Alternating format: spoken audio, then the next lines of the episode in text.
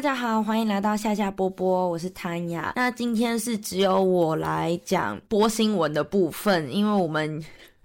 我们周一有一点不太舒服，喉咙爆干痛，所以我就只能自干。对，那我们今天第一则新闻的话，就是要讲澳洲东南部现在经历最多年以来的最冻，也就是最冷的周末。那这几天其实，在雪梨就非常明显，超冷。我已经拿出我的羽绒衣来穿了。那住在澳洲东南部的居民，这几天应该有感觉，就是下完雨之后还是阴阴的、湿湿冷冷的，是因为现在有一个缓慢移动的冷风影响。所以为这区带来一些降雪跟降雨的天气，但我不知道这几天到底有没有真的有降雪啊？是冷是真的有冷。气象局表示，受到这道冷风的影响，澳洲东南部的居民将度过多年以来最寒冷的五月周末。坎培拉、南塔、阿德雷德、墨尔本跟雪梨的气温这几天都是急跌。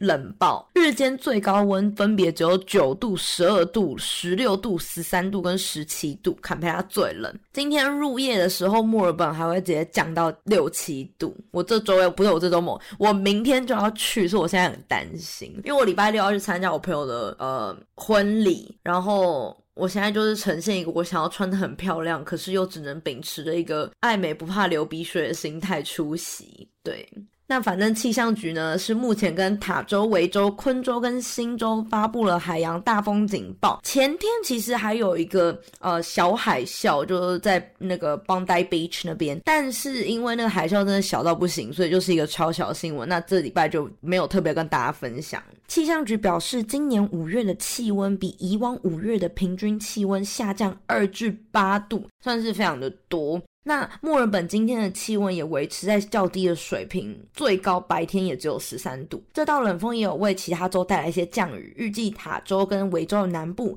南澳跟新州的东南部降雨量都会最大。礼拜一的时候，大家也要注意，就是强阵风这样子。希望大家都吃饱饱，不会被吹走。那因为最近的气温急降，所以其实很多人也得了流感。我在想，我们 Zoe 应该就是得了流感。对，昨天我还有跟他见面。通常我是没事，通常我是把病毒带回给我家那位，然后他每次他都会默默开始感冒流鼻涕，我就假装没有我的事。但我帮他煮鸡汤，我还是对他很好。今年迄今为止，澳洲流感确诊的病例已经超过。过了三点二万例，几乎是去年同期的五倍。我自己是觉得今年比较严重，主要是因为大家有对防疫这件事情比较松懈。那因为防疫的时候，大家可能只是想说我在防 COVID，但是其实你在勤洗手跟酒精消毒的同时，你还是可以防一些普一般的流感。所以大家是在防流感之前，我不知道大家有没有就是注意到，其实我们自从 常用干洗手跟注重防疫戴口罩以来，大家就是很少。生病，这就是事实。所以现在大家已经就觉得，就是流感 fuck it 之后，呃，你知道，大家就开始摇掰，那一摇掰，那个流感就会立马上升。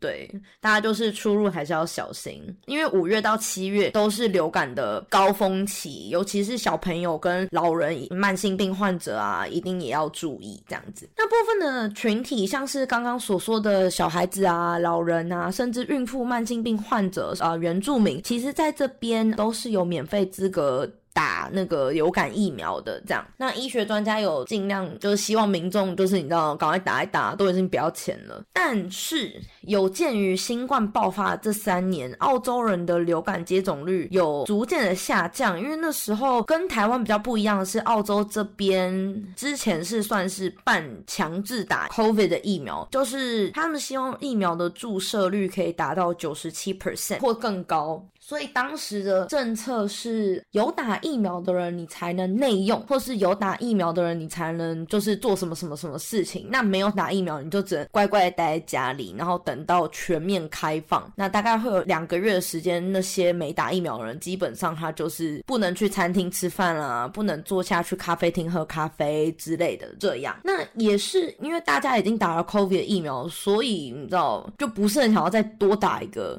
流感的疫苗，因为我已经打三针了，然后你现在又叫我再补一个流感，我到底要打几针？所以今年澳洲的流感病例跟住院人数增加，我不知道跟这个有没有关系。那去年的话，其实昆州的卫生局甚至向所有人提供免费的流感疫苗，但可能觉得反正也没啥人打，或是可能太破财了。今年就是只有高危人群才有办法获得免费的疫苗。还有另外的研究也显示，由于莫德纳疫苗的不良影响，澳洲人其实对疫苗的信心就是有一点。下降了，只有八十五 percent 的受访者认为疫苗是安全的。五岁以下的儿童接种疫苗率下降是算是全球性的危机这样子。那我们来到下一则新闻，是一个墨尔本的女子自驾到偏远山林，结果被困了五日之后获救。四十八岁的叶阿姐，她在一个星期前四月三十号星期日计划到山区旅游，出事的地点就在呃墨尔本东北大约三个小时的车程。在开车到附附近的山林之后，汽车就陷入了泥泞里面。那因为当时那个地方是没有手机讯号的，所以他没有办法打电话求救。他被救出来之后，呃阿。姐接受传媒的访问，当时因为叶阿姐就是想要去山区里面的 Darmont 湖里面呃游览，但因为转错了弯，然后结果汽车还陷入到泥泞之中。他当时就是想尽办法，也试图将泥就是挖走，但很可惜没有办法成功的移动他的小汽车。叶阿姐说，她当时立刻思考要如何脱险，她也考虑过要不要徒步下山，但感觉有点远，她也怕自己会迷路。最近的市镇有六十公里。所以基本上你很难，就是你到这样子从山下走过去。所以叶阿姐就决定在车内等待救援。那还好，车里面有两张棉被，而且汽车是满油的。当时山林从傍晚五点的时候，其实就已经天都暗掉了，也有雾，就非常冷。叶阿姐当天的计划原本是只要白天出去，晚上回来，所以他其实只有带一点糖果，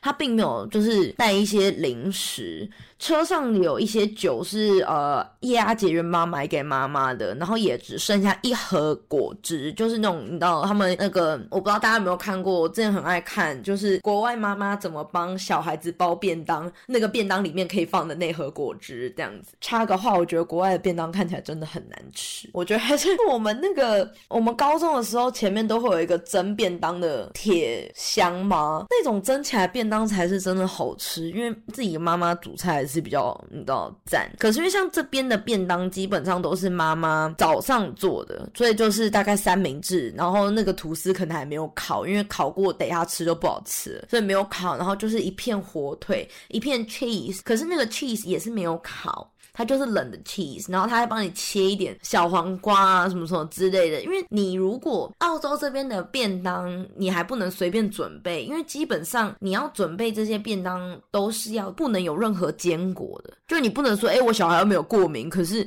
可是那个你班上也没有人过敏，不行，他们就是直接让这个过敏源就是八八，所以即使你小孩没有过敏的东西，你也不能放。我就看着他们这样吃，我就觉得真好养。扯题了，那我们回到叶阿姐。因为叶阿姐其实她并没有喝酒的习惯，但是因为她在被困到第三天的时候，她真的就是太渴了，所以她只好就是开始喝酒。所以她的被困的这几天呢，她基本上就是靠她的一些小糖果跟酒。那我在那边就是呼吁大家，像叶阿姐这种原本只是想要你知道开车几个小时去散散步的，一定要准备零食包。那我本人的话，只要是超过一个小时的车程，我是一定会准备至少两包饼干。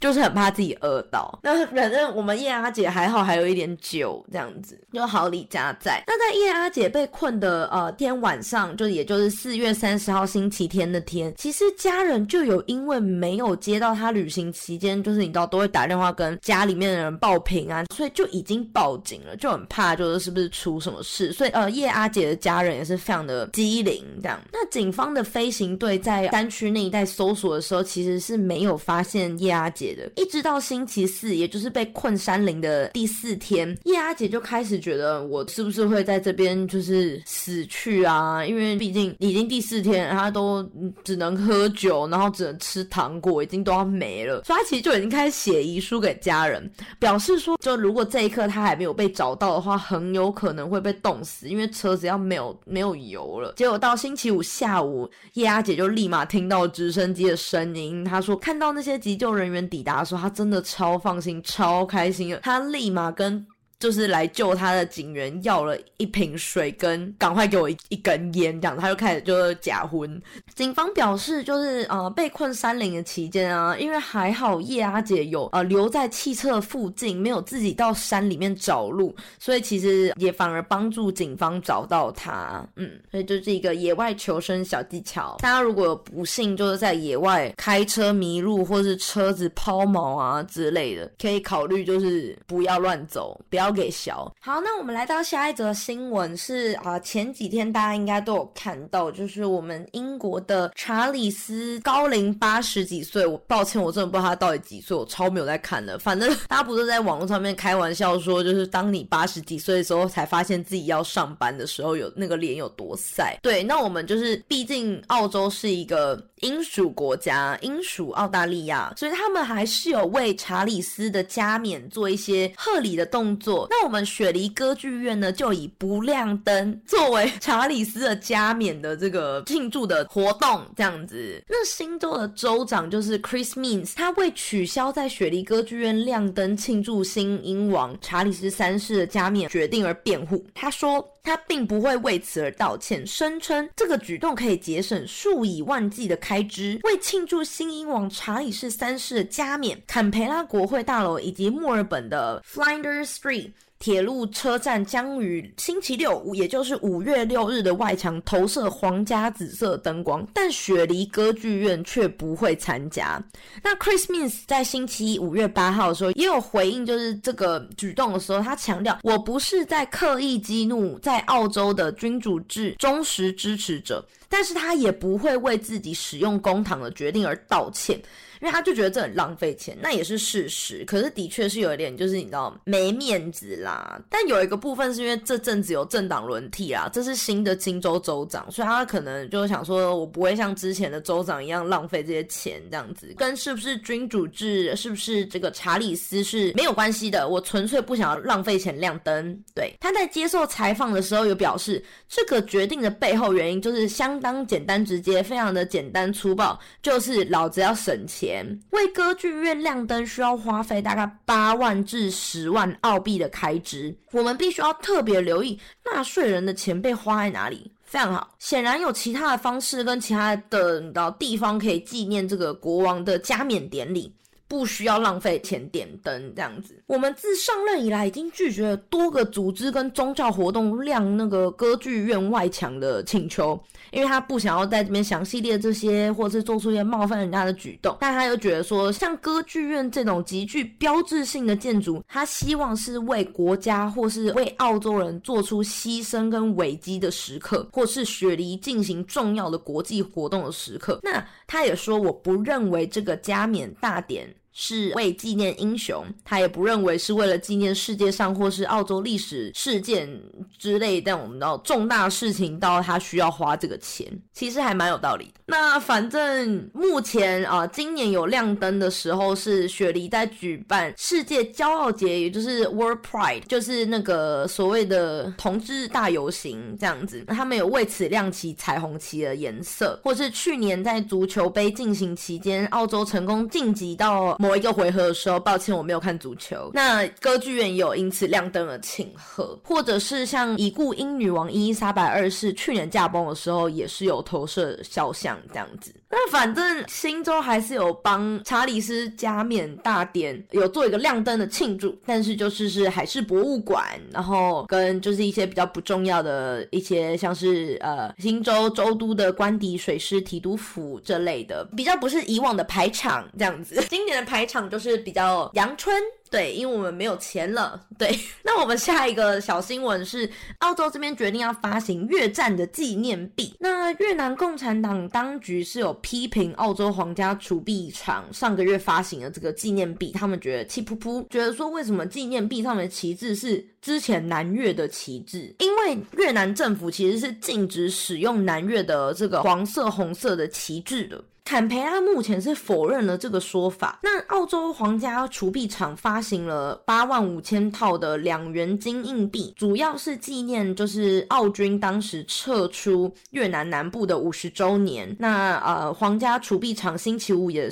为这个纪念币护航。他们说这场战争是澳洲在二十世纪卷入冲突时间最长的一次，所以他们现在是就是因此而做出了这个纪念币这样子。有一部分我在想，他们也是想要小赚钱，对。因为这种纪念币，两块钱的纪念币，你转卖都可以，就是那个价钱都会比较高，这样。那越南的外交部副发言人其实也有在 Facebook 上面发声明说，我们对于澳洲的这个铸币厂跟澳洲邮政发行这个纪念币表示遗憾，并且强烈的抗议，这是一个不复存在的政权跟旗帜。那他说，目前越南已经与澳洲政府讨论此事，并且要求停止这些硬币的流通。那目前澳洲这边的声明是说，硬币的设计是反映了授予在越南服役的这些当时的澳洲军人的勋章色带的颜色，包括一九六八年推出的越战服役勋章。所以澳洲政府目前是不承认前越南共和国国旗，这样子，这是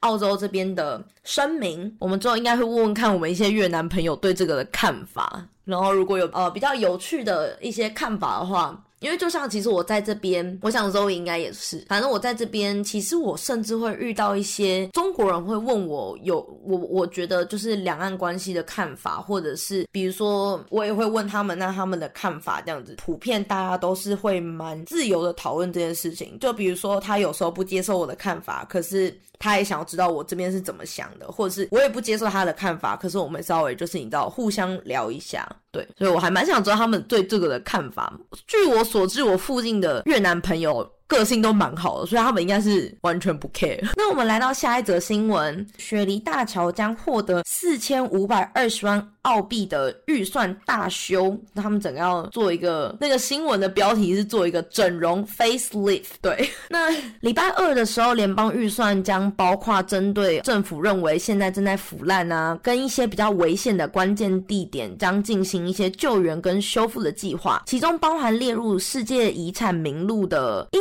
舞岛目前我还没有去过，那那边的海堤有点开裂，跟支撑码头的塔架有一点被海水侵蚀了，建筑物有些安全的问题，这样子，所以目前那个建筑是关闭的。那环境部长 Tanya 也表示，这笔钱将解决之前的政府留下的严重积压维修问题，就是一个政党轮替之后，不管是哪个地方都会出现的。他做错事了，我现在要来清理他的大便。对，台湾有这个问题，就是 每次政党轮替的时候，都会先指出，就是前面有多少大便要清。对，那反正他们现在也是在做这件事。其中有许多的遗址都处于九年失修的危险状态，跟他们的环境啊、遗产的价值将面临一些风险。所以，如如果现在不采取一些行动的话，这些著名的景点未来都可能会呃消失，或是甚至没有办法再重新开启。那这笔资金包括七百六十万澳币，将用于解决悬崖坠落的安全问题，以及两千六百五十万澳币将用于呃更换一些腐烂的码头啊跟船屋这样子。我那时候看这个。留言这个新闻的时候，下面还有人说笑死了，我们有那么多钱修这个雪梨大桥，怎么不来救救一些贫穷的人呐？这样子，我想说，哎，蛮有道理的，因为这个预算其实蛮高的，四千五百二十万。那我觉得就要看啦，因为看大家是怎么想的。因为呃，雪梨算是一个蛮靠观光产业的城市，所以他们可能的确为了长久计划而言，这个大桥的维修是势在必行。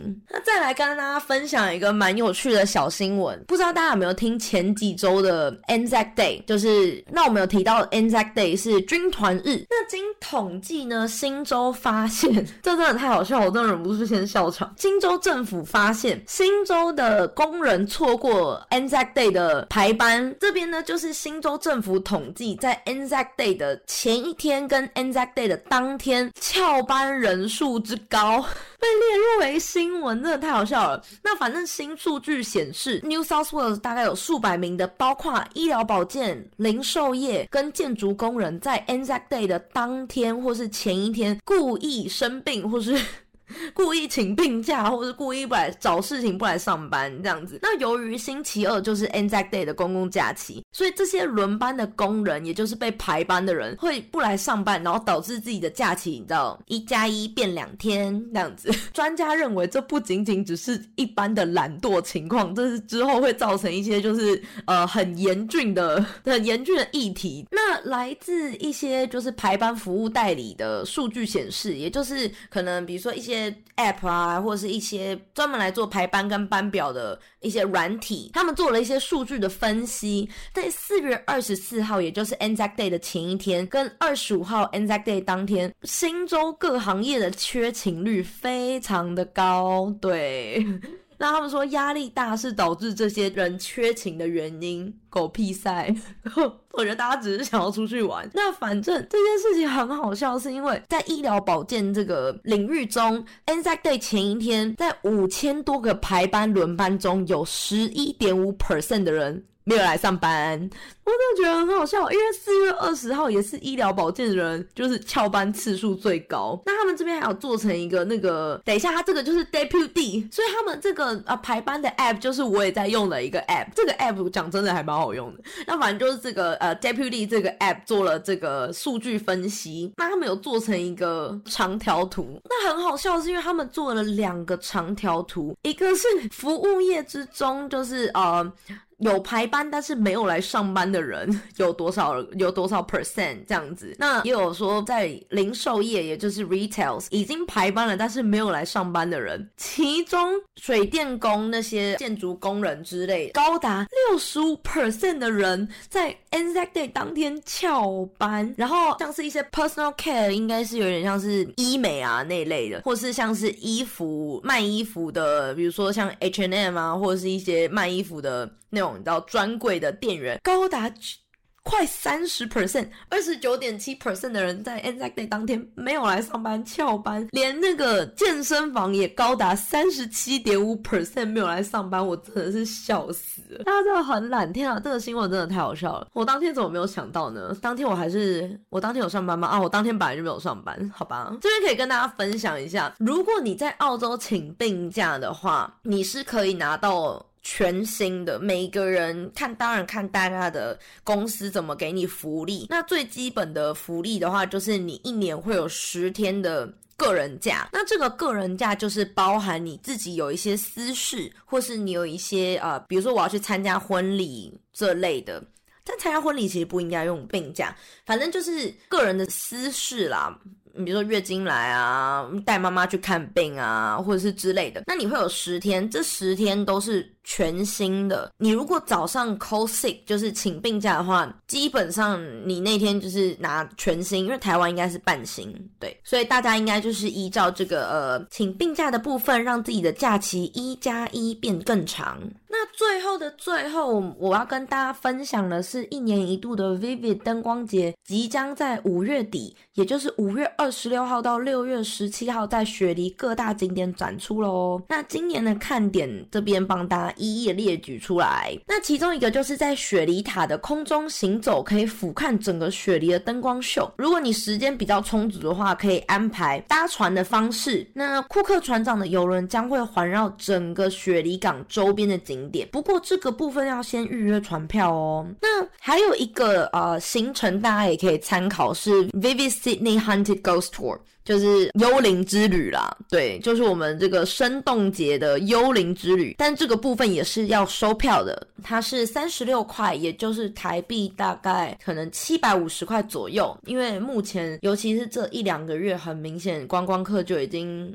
蜂拥而至，对该赚的钱一定要赚。那在这个幽灵之旅的话，基本上就是他会跟你讲一些雪梨过去的都市传说啊，像之前被集体埋葬的贫民窟，或者是比如说在啊 The Rock 那边精神漫游这样子，就非常的浪漫。对他们讲的非常浪漫了，但就是一些广告用词，大家知道，对，可以深入的了解雪梨遥远的过去。让你这个三十六块值回票价。那特色景点还有呃 Vivid House，那它这个 Vivid House 是在 Barangaroo，那 Barangaroo 就有点像是澳洲这边就台湾的信义区啊，就是很多那种比较大的外商啊都会在这边有一个总公司这样子。那 Barangaroo 这边也是非常靠近市区，可是比市区更高级一咪咪。那那一区的话，呃，还有很多很漂亮的酒吧啊，跟用餐的地方，算是一个蛮你走晚上走在那边，很多人会穿的西装的那种地方。这样讲比较能让大家想象一下。那反正 Vivid House 他们是会办在 Barangaroo 这边，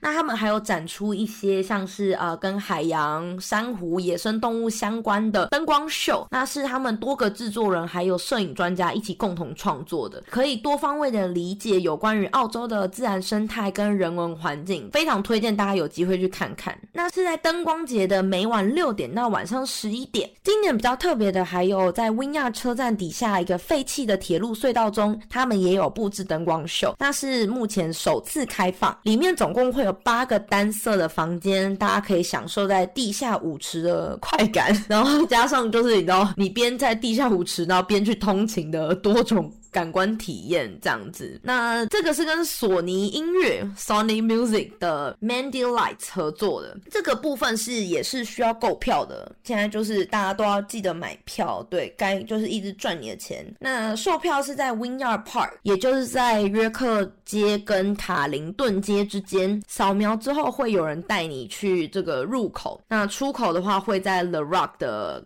坦伯兰街。详细的地图我们之后应该会放在啊。Instagram 的精选集那边，大家可以稍微参考，或是直接去 Vivid 的网站那边，应该会有更详细的介绍跟流程的动线。没错，那今天的播新闻就到这边啦，谢谢大家的收听，我们下礼拜再见，拜拜。